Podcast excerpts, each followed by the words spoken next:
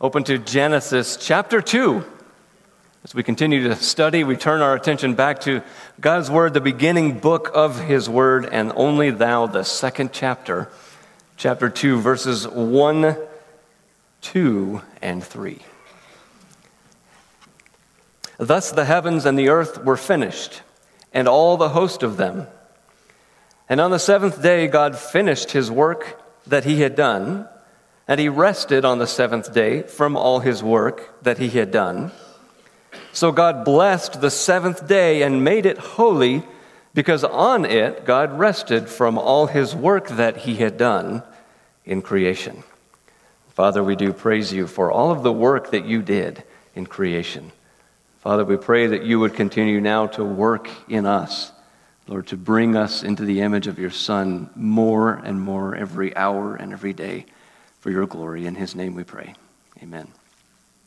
Well, God has now spoken. Every word He speaks is true and right, and every other word that you hear from this point on will be just man's word. But we hope that it's helpful in understanding how God would have us to apply and understand these verses. And so with that, I asked you a question. I asked this question to you. What is normal? That's simple, right? That's an easy answer. It's actually not so simple, is it? How do you know what normal is? How do you know what the standard is for what's right, what's normal, what's ordinary, let alone what's right and wrong? We rightly think of the Bible. We know that God says in the Word of God what's right and wrong, and He helps us understand the difference between what's good and bad and right and wrong, sin and righteousness. But do we think of God in the Bible informing our ideas about what normal is, about what ordinary and normal is? How do we normally determine what's normal? Well, postmodern sociologists tell us that we should just abandon the concept altogether. There are just too many differences, too many variation in preferences and tastes, so much diversity. Just let it all be. Just let everybody do whatever, and nothing is outside of ordinary. Everything's okay. Now, other people see an instant problem with that approach. What if a person wants to harm other people? What if a person wants to hurt others? And so, well, we'll just limit it to do whatever you want, but don't harm other people. But then hurting and harming people takes on a lot of different definitions, does it? Especially today, words that you say can offend and harm and hurt people in so many different ways. So what sociologists did was, about 150, 200 years ago, they started trying to figure out, how do we calculate normal versus abnormal? Most people do this or that. That must mean it's normal. Most people don't do these things. It must be abnormal. But the people that they were studying, when they came up with these strange lines of what's normal and what's abnormal, were relatively similar to themselves. Much of what became considered normal, standard, acceptable in terms of thought and behavior and emotions and expressing those, much of what is thought to be normal was invented within the last 150 to 200 years, based on what has come to be called weird people. Now, it's an acronym that stands for Western, Educated, Industrialized, Rich, and Democratic. So the people said, let's figure out what normal is. So they got around a bunch of other people like themselves and said, well, here's what normal is. And so that became the standard. And there is now a lot of work being done within sociology, within psychology, to reaccomplish a lot of original research that was done over the past 150, 200 years because of the realization that what was once considered normal may not be quite so normal after all. What's abnormal may not be outside of the bounds of what's normal. But really, all this has come about because mankind just really isn't very good at determining what is normal, what should be normal or standard for life and behavior and thoughts and words. Just because a lot of people do something doesn't mean it's a right normal, right? Just because a lot of people aren't doing something, they're not doing something, doesn't mean that that should be a desired out of the ordinary, abnormal thing. So who gets to decide what normal is? Well, God does, right? God gets to decide. And this may be kind of a new concept, a new way of thinking about life for us, because we get that God says what's right and wrong, but sometimes we don't really understand that God tells us what's right, what's normal, what's ordinary for life. He's our standard. His word tells us what the standard is, not averages and means and medians and all of the mathematical calculations. It's only when we get away from God's measurement that we have to invent our own. And again, historically, mankind hasn't been very good at that. And that's because we just don't know anything outside of ourselves. We understand ourselves, we understand other people, and we understand the things that people do sometimes. We kind of can observe all these things, but we're not omniscient. We don't see the big picture. We don't see everything. We don't know everything like God does.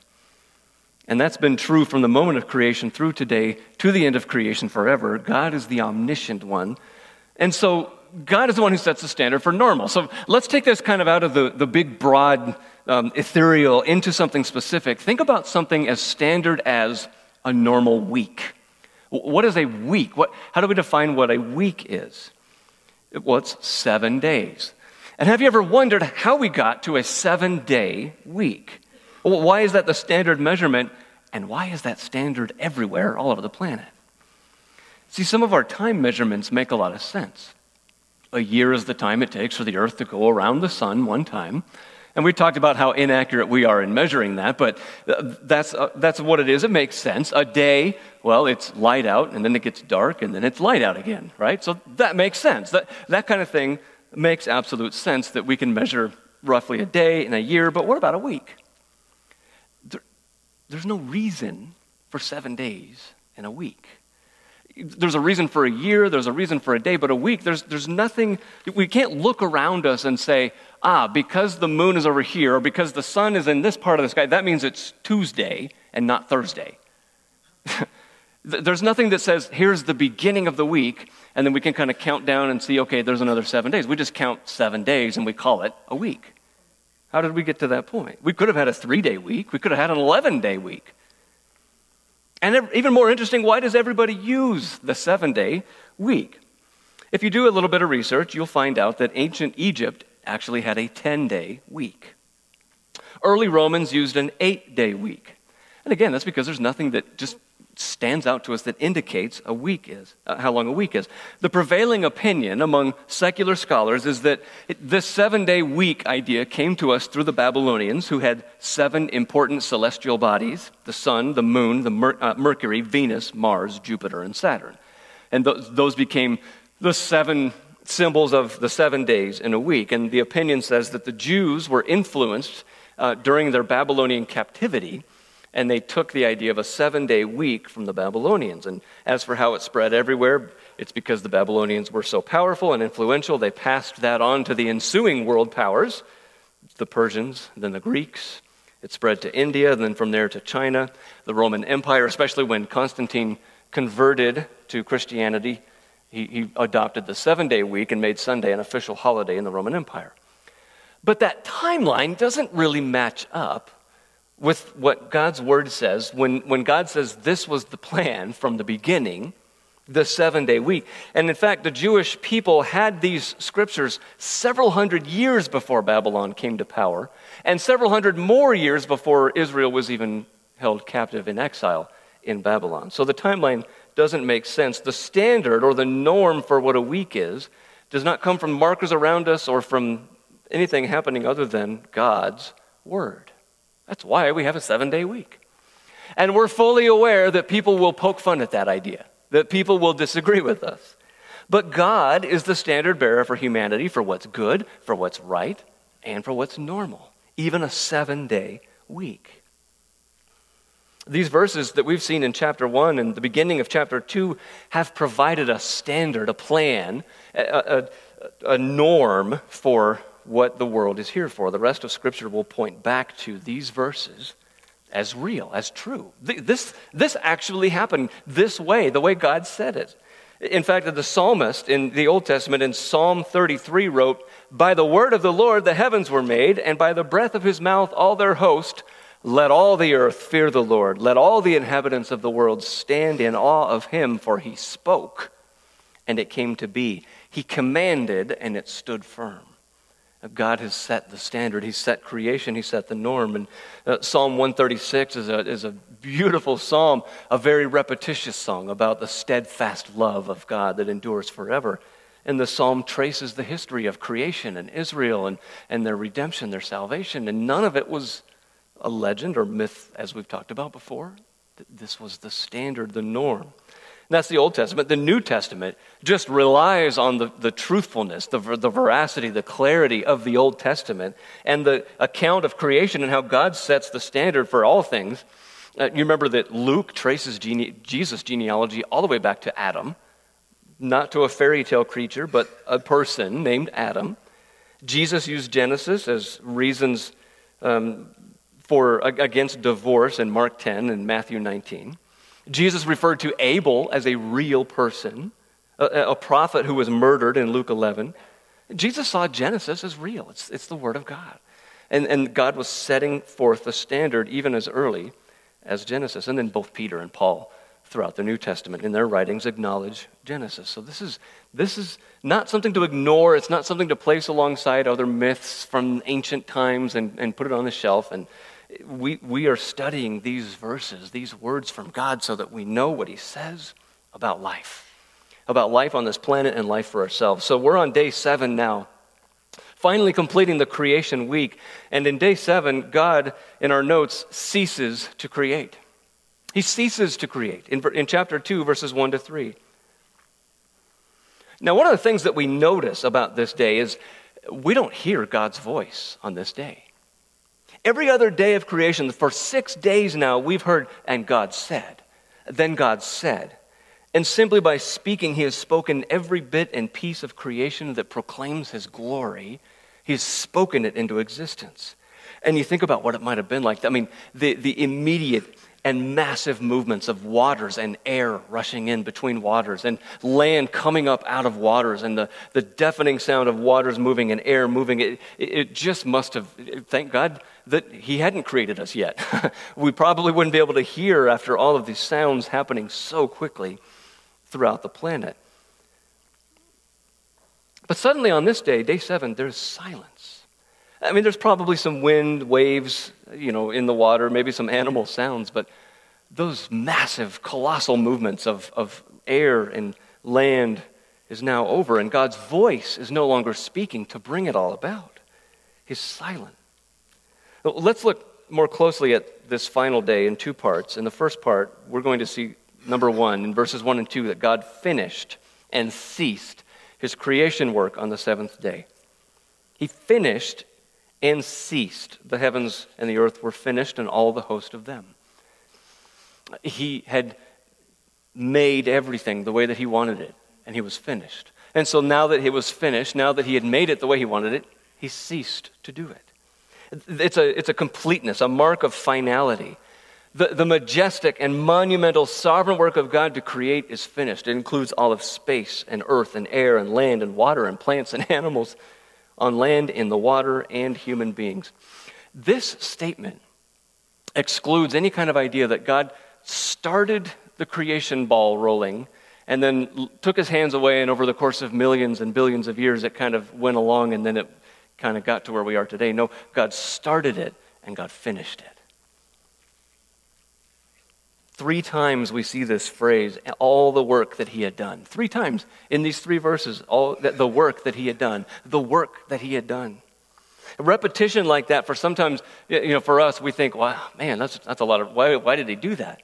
It's for emphasis. It's to call out all the work that he had done. There's an element here of praise to God, the recognition of the immensity of all that he's done. Here on the 7th day, we look back at what God has done. Wow. All the work that he had done. It's finished, it's complete, and it's beautiful. But in all that God has done, it's now come to an end. The creation work. Chapter 1, verse 1 was the beginning. Chapter 2, verse 1 says that's the end of it. There was nothing that was made by God. There was nothing that was not made by God. It's here. Everything made by God is here. Nothing has been left out. From beginning of end, it's all finished. Now that means that there will never be another addition of a new kind to creation.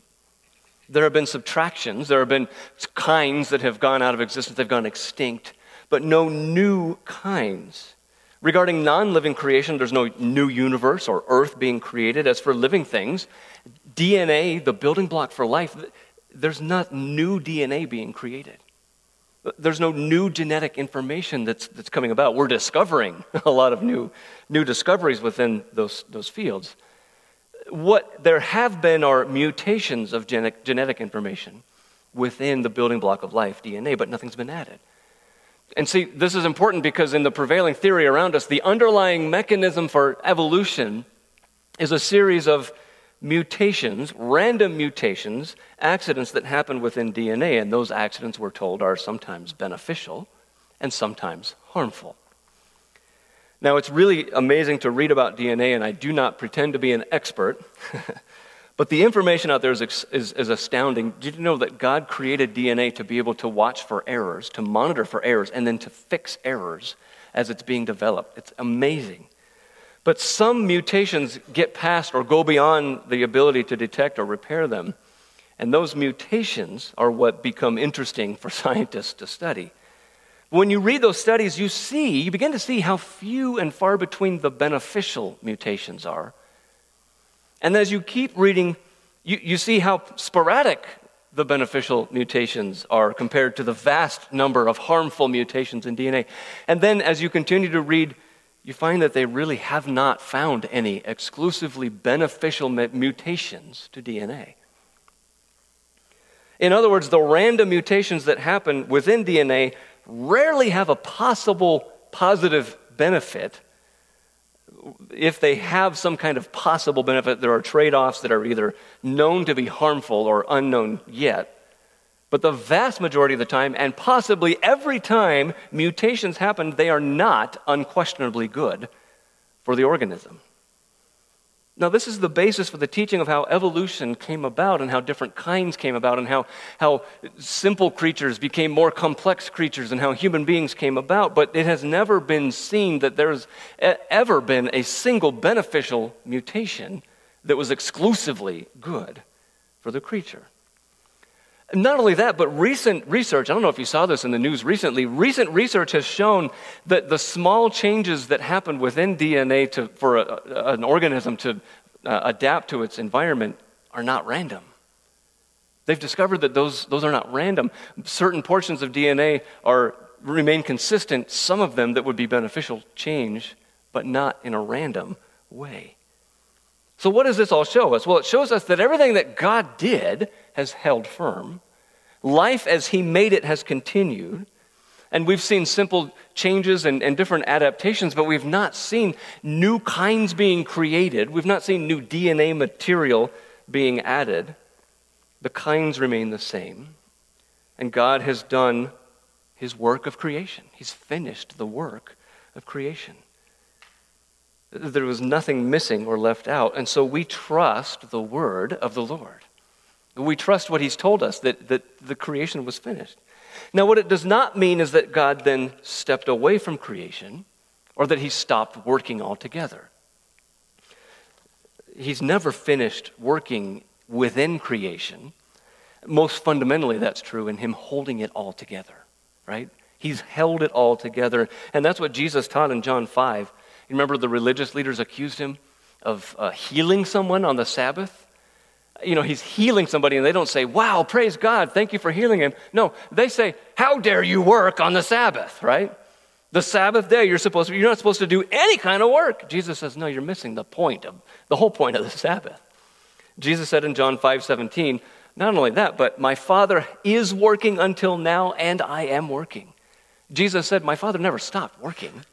He stopped working in creation to create, to bring about, but he never stopped working, and neither have I. And that's why they came after him, to kill him, because he was making himself equal with God the Father. But the words here are very clear that God finished creating by the time the seventh day came. And this is why it's important. This word finished in verses 1 and 2 means to make an end, means to be concluded, to be finished. It's lacking nothing. And then the word rested in verse 2 means to stop or to cease. Now, sometimes we stumble over that word. We know God rested. Why did he rest? Was he out of breath? Did he need a break? Why did he rest? Well, the word means really just to stop. He ceased this work. He didn't get tired. It's almost like Isaiah the prophet was anticipating that question. Isaiah 40:28 says, almost incredulously, he says, have you not known? Have you not heard? The Lord is the everlasting God, the creator of the ends of the earth. He does not faint or grow weary. His understanding is unsearchable. So don't make the mistake that, well, God had to rest because he got really tired after making everything. No, the word rest means he ceased. He stopped. That's enough. He's done. Psalm 147:5 says, great is our Lord and abundant in power. His understanding is beyond measure. He didn't grow tired. He was just, it was the way he wanted it. So we lift up, we exalt, and we praise the name of this great God for creation, all the work that he had done. All praise to him that he finished the work of creation, but then he didn't stop working within creation. Do you remember when Jesus was on the cross and he had taken our sins upon himself and he was paying the penalty for them on the cross, and he would complete it at his death, and he was giving us his righteousness? What did he say there on the cross? But it is finished, as we sang this morning. But praise God that even though the work that Jesus did was finished, God wasn't finished working within us. He's not finished to work within us, to see and to give us faith and to believe and receive this gospel of Jesus. It is finished, and yet it's ongoing. So the creative work from God was finished. He finished and he ceased. But notice number two, in verse 3, that God blessed and sanctified the seventh day. He blessed it and he sanctified it. And it's interesting because nothing really happens on this day. It's that day of relative silence, but God blessed it. It was the first day of no creation work, the first day that was going to be like it for every other day that came around. There was no more creative work for God to do within nature, within creation around us. It's all in place. It's the way he wants it. It's the first day of having everything just right. It's beautiful. It's perfect. It's complete. And then he blesses it as a success, and then he sets it apart. He makes it holy. So that means that it's a day like every other day from now on, except it's a day that we intentionally, purposefully set aside, unlike every other day, even though there's nothing that sets it apart. And again, no markers out there in the celestial bodies that say, this is Saturday or this is Sunday, but we set it apart. And on this day that's set aside, it's for the purpose of looking back at all that God has done. And to this point, it's been the 6 days of creation, bringing everything about. So notice that God is giving us this pattern, and God is the pattern that we are to follow. God sets this standard. Again, he could have formed creation in 6 seconds or 6 hours, right? But he created it in 6 days for the purpose of setting aside the seventh day and setting the standard for us for what's normal, what's ordinary, what life should look like. Now, as we've seen throughout our study, whenever mankind notices a division, a block that God has created, that he has ordained, mankind sets out to challenge God's rule there. Mankind sets to challenge his standards, his divisions. That's true, and that's the essence of sin. That's what rebellion looks like, right? God says this, no, we say that.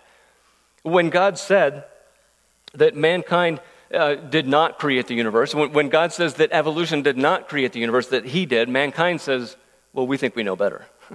We think that it was all an accident. When God says how he made mankind and how mankind is distinct from animals, mankind says, no, God, we don't think that. We think that we're just a little farther along than other animals. When God says this is what male and female are, when God decides what a day is and what a year is and what a week is, mankind challenges those. So don't be surprised if eventually somebody challenges the 7-day week. As a matter of fact, the last time that was happened in a famous way, an infamous way, was the God-rejecting, atheistic, communist regime of the USSR in 1929. They tried to go to a 5-day week. And there would have been 72 weeks in the year, because what they looked at was, in this communist ideal, we have 5 days of working and then 2 days where everybody stops working and they take a day off. Let's lop off those 2 days of the weekend and make sure that everybody's working as much as possible. So everyone was assigned a random day off on a 5-day week. So 24 hours a day, 80% of the workforce is working because we need to be productive. We need to be producing in this communist ideal. Well, it didn't work because family and friends were randomly assigned different days. The only time you'd ever see somebody was when you were going to drift off to sleep when you got home before they went off to work.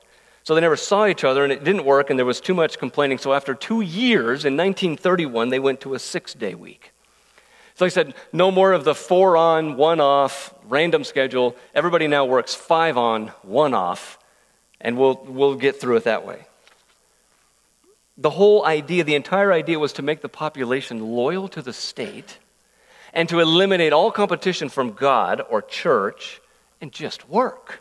That was the whole idea. That was the whole premise for doing this. Christians, Jews, Muslims, religious people couldn't meet on the day of the week that they were off. They couldn't meet together. They were too exhausted, or they were on the wrong days off. It didn't work.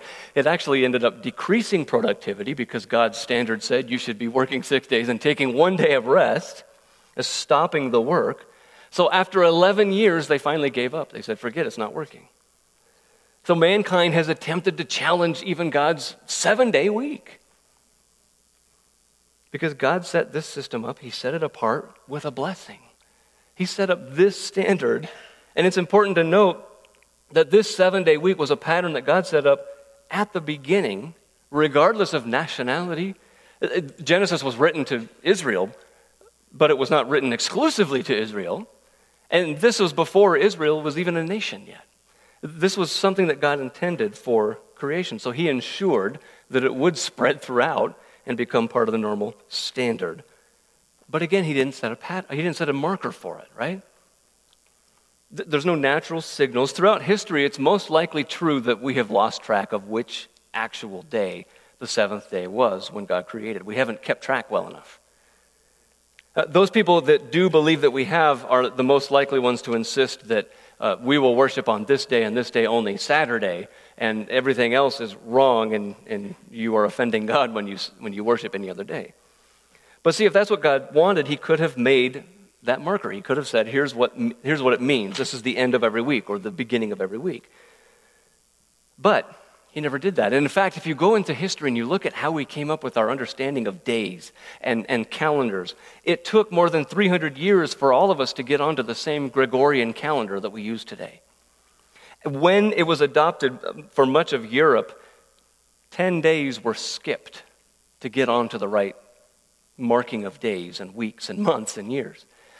For the U.S., the U.K., and Canada, by the time we switched over to the Gregorian calendar, 11 days had to be skipped. So there's no way that Saturday now is the same as what the Saturday was when God finished creation. We don't know which day it actually was. We just know that there should be 7. By the time Turkey switched, in 1926, they had to skip 13 days just to get on the right track. So I very seriously doubt that we've kept such good track that we know exactly which is 7. Like we could divide everything into 7 and find out what day God created everything. We haven't kept that good a track. But the idea for God in his pattern was for us to work these 6 days and take a day off. And to take a day and to look back at all of the creation that he's done and be in amazement of that. To worship him for that.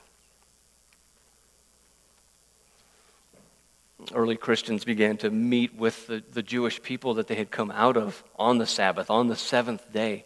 But as relations soured, they met exclusively on the first day of the week because that's when they could be together as Christians and that's when they could celebrate the resurrection of the Savior. That's how we've come to meet on the first day of the week rather than the seventh.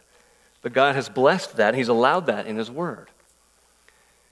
But what we want to consider this morning for just a minute is, what are these days for? This day of ceasing, this day of stopping and finished completion, what is this day for? Well, God set it up in the Old Testament as the Sabbath, the seventh day for the Jewish people. And we meet on Sundays, but we're using this day as in a similar way that the Jewish people did in the Sabbath. So if his pattern in the Old Testament is any indication to us, then we can learn from what the Sabbath was and what we should be doing on this day of ceasing from work, if possible. What should we be doing on the Sabbath rest, the ceasing of work together? Now, the idea for a day of worship came out of this pattern that God expected for us. So what does he want us to do with this day? Now, everything that God gave to Israel is not directly applicable to us, but the principles always are, right? Okay, so that's what we're going to look at as we look at 5 instructions for what this day should be in the Old Testament. The first one, number 1, is that this day should be a day of praise to God for provision. A day to praise God for provision, for providing for us. The first time that God teaches Israel about the Sabbath, they have just come out of Egypt, and he says, don't do any work. Don't do any of your normal work. Set aside the day to praise God. Don't do any work. And so when Israel came out and they saw that there was a man gathering sticks, he was doing regular work. But God said in Exodus 16, look, you have 5 days where you're going to gather manna. You're going to gather holy bread that I'm going to rain down on the land. And you're going to gather this for 5 days. On the 6th day, you're going to gather twice as much. Because during those first 5 days when you gather it, you're going to only gather what you need for that day. And you're going to eat that. And then what did Israel do the first time they had it? They kept some back. They said, I got to save this for later. And the next day it had worms in it and it stunk. And they said, whoops. God said, not whoops. I told you don't do it, right? So 5 days gather just what you need. On the 6th day, that's the day that you gather twice as much for what you need that day and the next day, because the next day you rest from gathering that food. You're resting, you're ceasing from your normal work. And they were to trust that God would provide. They were to trust him to provide for those 5 days. They were to trust him that he would keep that food good for them on that 6th day that led over into the 7th day. They were to trust him and take him at his word. Trust the Lord to provide and praise him. That's true for us as well. In Philippians 4, as we gather together, we give of ourselves, even our money. And Paul says, my God will supply every need of yours according to his riches and glory in Christ Jesus. So we trust him. We come together on this day where we trust him to provide. We praise him as he provides. And we lift him up on this day. A second instruction for us on this day of rest, number 2, is a day to praise God for creation. Now, this isn't surprising, right? A day to praise God for creation. That's what we've seen as the pattern in Genesis 1 and 2. But in Exodus 20, in the 10 commandments, it's encapsulated in the 4th commandment. Here's what he says in Exodus 20. Remember the Sabbath day to keep it holy. 6 days you shall labor and do all your work, but the 7th day is a Sabbath to the Lord your God. On it you shall not do any work, you or your son or your daughter, your male servant, your female servant, your livestock, or even the sojourner who was within your gates. Nobody should be doing any work on this day. Why? Because in 6 days the Lord made heaven and earth, the sea, and all that is in them, and rested the 7th day. Therefore, the Lord blessed the Sabbath day and made it holy. So here it's explicitly spelled out for us. This was God's intention for the pattern for our lives. That's why he created the world in 6 days and then stopped on the 7th. Because it was to be a pattern for our lives. That's pretty clear. It's for everybody.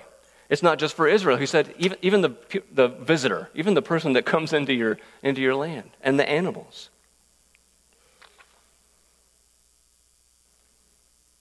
Now, they were held accountable. Israel was held accountable to observe this Sabbath as holy. But it's true for us as well. As we look at creation, there is a temptation in our minds and our hearts to be like the world that worships this creation. And Paul warns us in Romans 1, instead of worshiping creation, give thanks to the Creator. Worship him for creation. But it's not that we're supposed to be doing nothing on the Sabbath. It's not like God says, don't do a thing. In fact, in Numbers 28, the priests in Israel had daily sacrifices they were to offer. In the morning, in the evening, they were to offer sacrifices to the Lord. On the Sabbath, they had twice as much work to do. So it wasn't like God said, nobody do anything that day. There is work to be done on this day, but not our regular work, not the regular work. And so another command, a third one we're going to see, is that it's a day to praise God in fellowship. A day to praise God in fellowship. In Leviticus 19, God says, you shall keep the Sabbath and you will reverence his sanctuary So your mind and your heart are dedicated. They're focused on God in His dwelling place, in His sanctuary. But it's not to be done alone. God says in Leviticus 23:3, He says, every Sabbath is a day of solemn rest, again, not working, a holy convocation. Now, you've probably read that before and you've said, that's nice. I don't know what that means, but good for Israel. What's a convocation? A convocation is an assembly. It's a gathering together. This is what God commanded Israel to do on the Sabbath. He said, it is to be a holy convocation, an assembly, a gathering together of all of my people.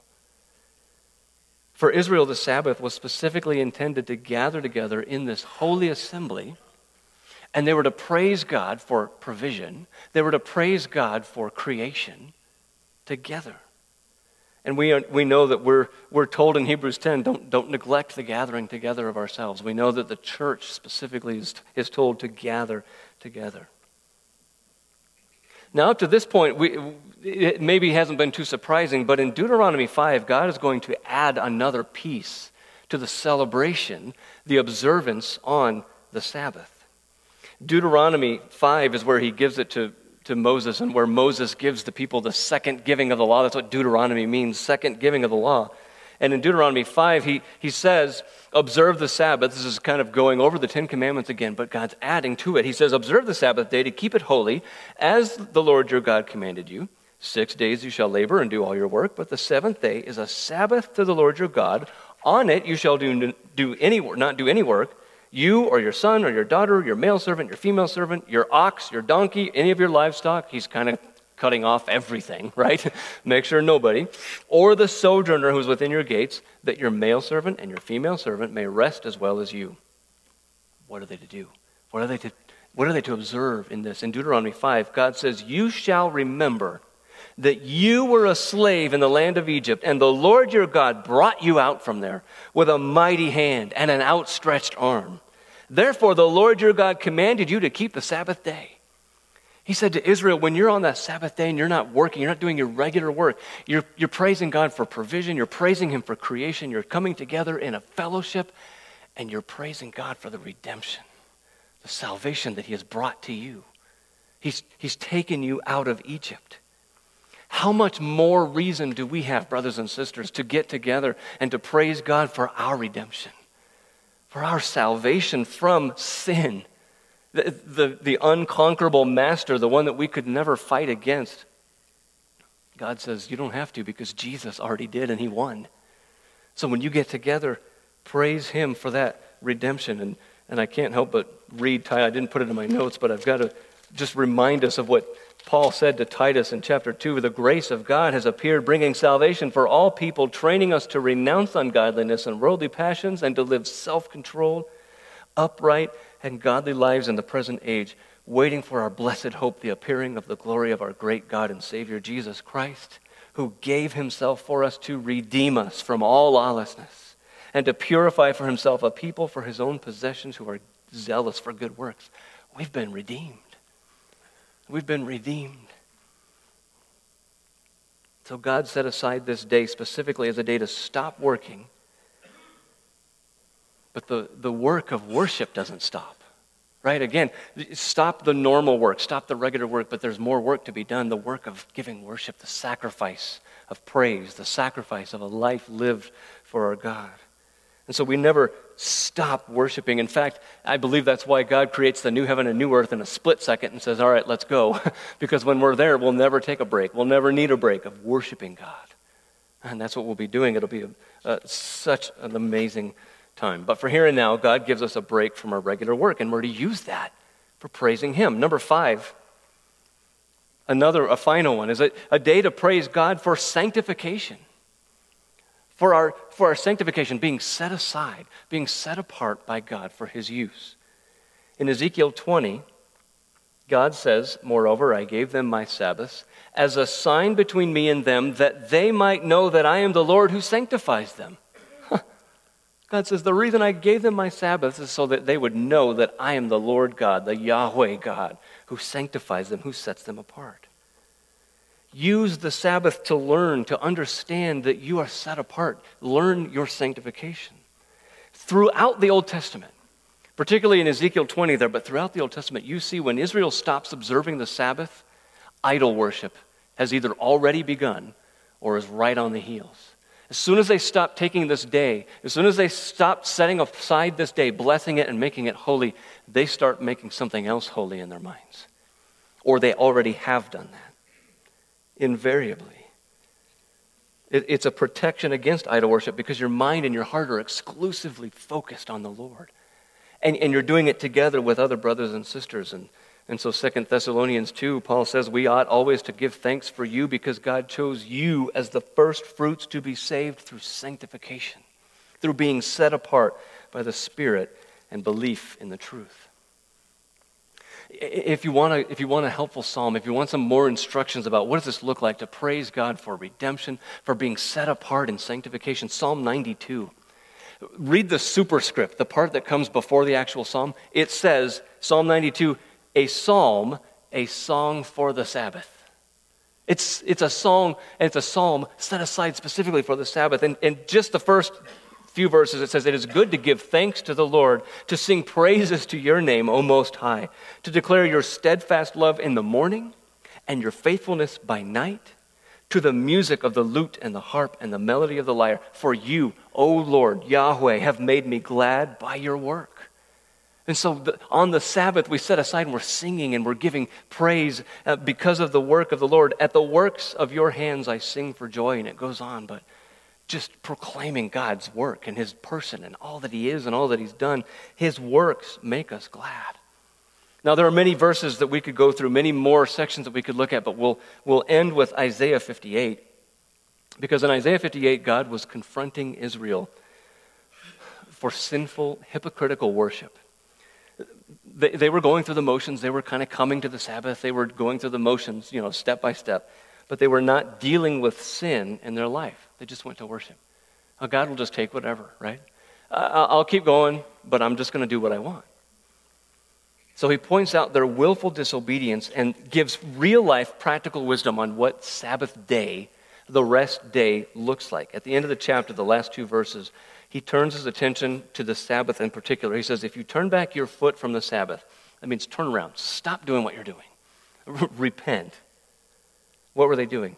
From doing your pleasure on my holy day, and call the Sabbath a delight and the holy day of the Lord honorable. If you honor it, not going your own ways or seeking your own pleasure or talking idly, then you shall take delight in the Lord. He tells them of the blessing that they will receive for observing the Sabbath, the day of ceasing from work. The blessing of that. He says, stop using the holy day for your own business, your comfort, your pleasure. That's not what it's for.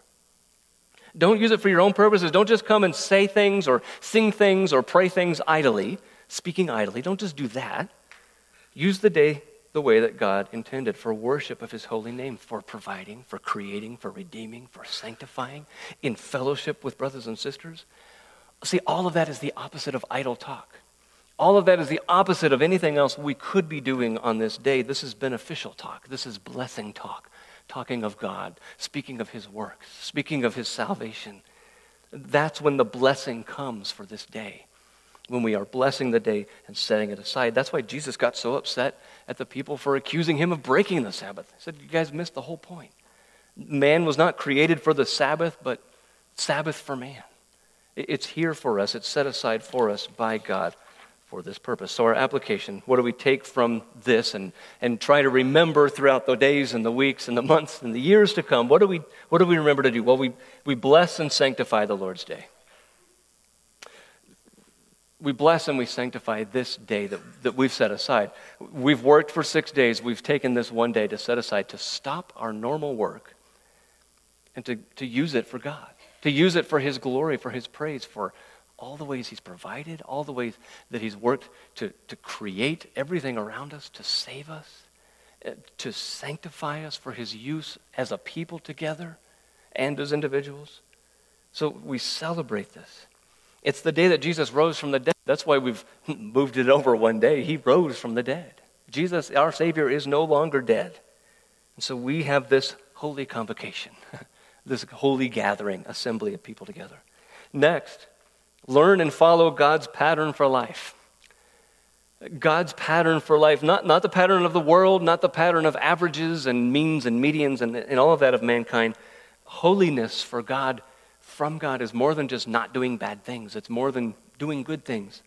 It's being set aside for Him in every way, in the normal, ordinary ways. Every way we are learning and following God's pattern for His life. That's why He gives us His word. That's why He tells us who He is and what He wants from us.